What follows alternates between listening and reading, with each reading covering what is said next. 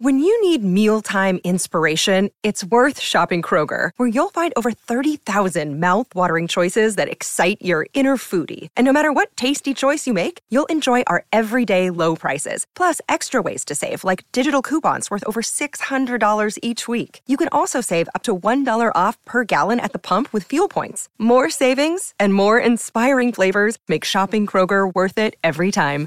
Kroger, fresh for everyone. Fuel restrictions apply.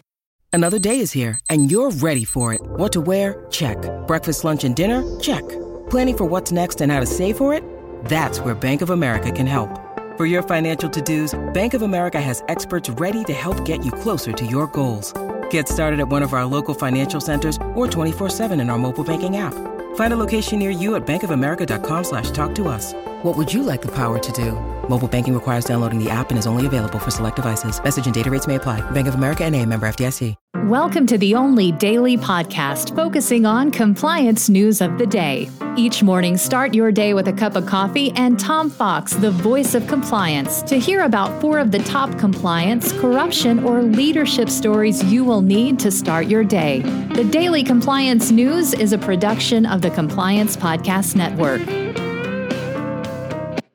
First, a word from our sponsor.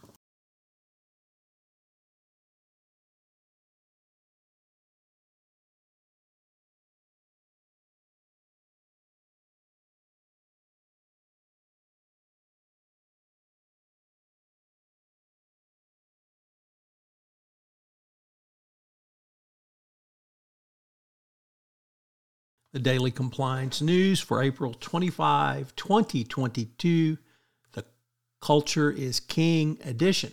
And we begin with that story from the Wall Street Journal, Risk and Compliance Journal, Dylan Tokar reporting. As companies have pushed, or regulators have pushed companies to foster a culture among employees that encourages compliance, but measuring this can be tricky. Companies are looking to measure their compliance culture, attempting to resort using a variety of tools such as strategic interviews, to employee perception surveys, to focus groups. Uh, no matter how difficult it can be, uh, regulators expect the companies to do so. So, uh, as we see, as culture has become more important, measuring it, assessing it, and managing that risk uh, from the lessons you lo- use from ongoing monitoring is critical going forward. So, if you're not assessing your culture, uh, you're missing the boat in terms of what the regulators are uh, looking for. Our next story also comes from the Wall Street Journal, and it was a really long story in the Saturday edition about Starbucks and its identity crisis and the return of Howard Schultz.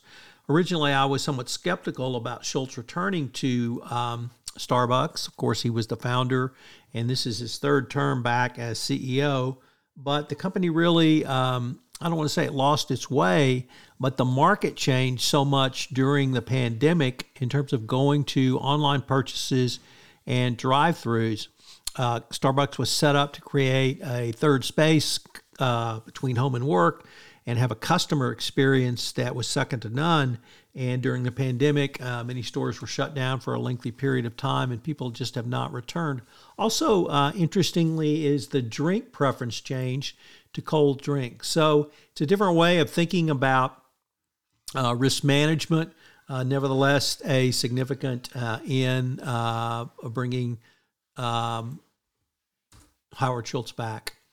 Next up from the New York Times, the Boston consulting firm of Bain and Company has gotten into some uh, F- potential FCPA and or corruption hot water uh, from um, in South Africa as uh, it has uh, a judicial inquiry found that uh, South Africa's tax agency had colluded with uh, Bain and Company and the former president of the company country, President Zuma.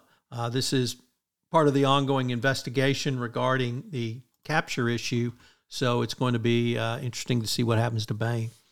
And finally, what happened to CNN Plus? A lengthy article, uh, also in the New York Times, that talks about some of the tensions uh, uh, of rolling out a large product or service offering immediately before you're acquired and what that means for both the acquired and the acquirer.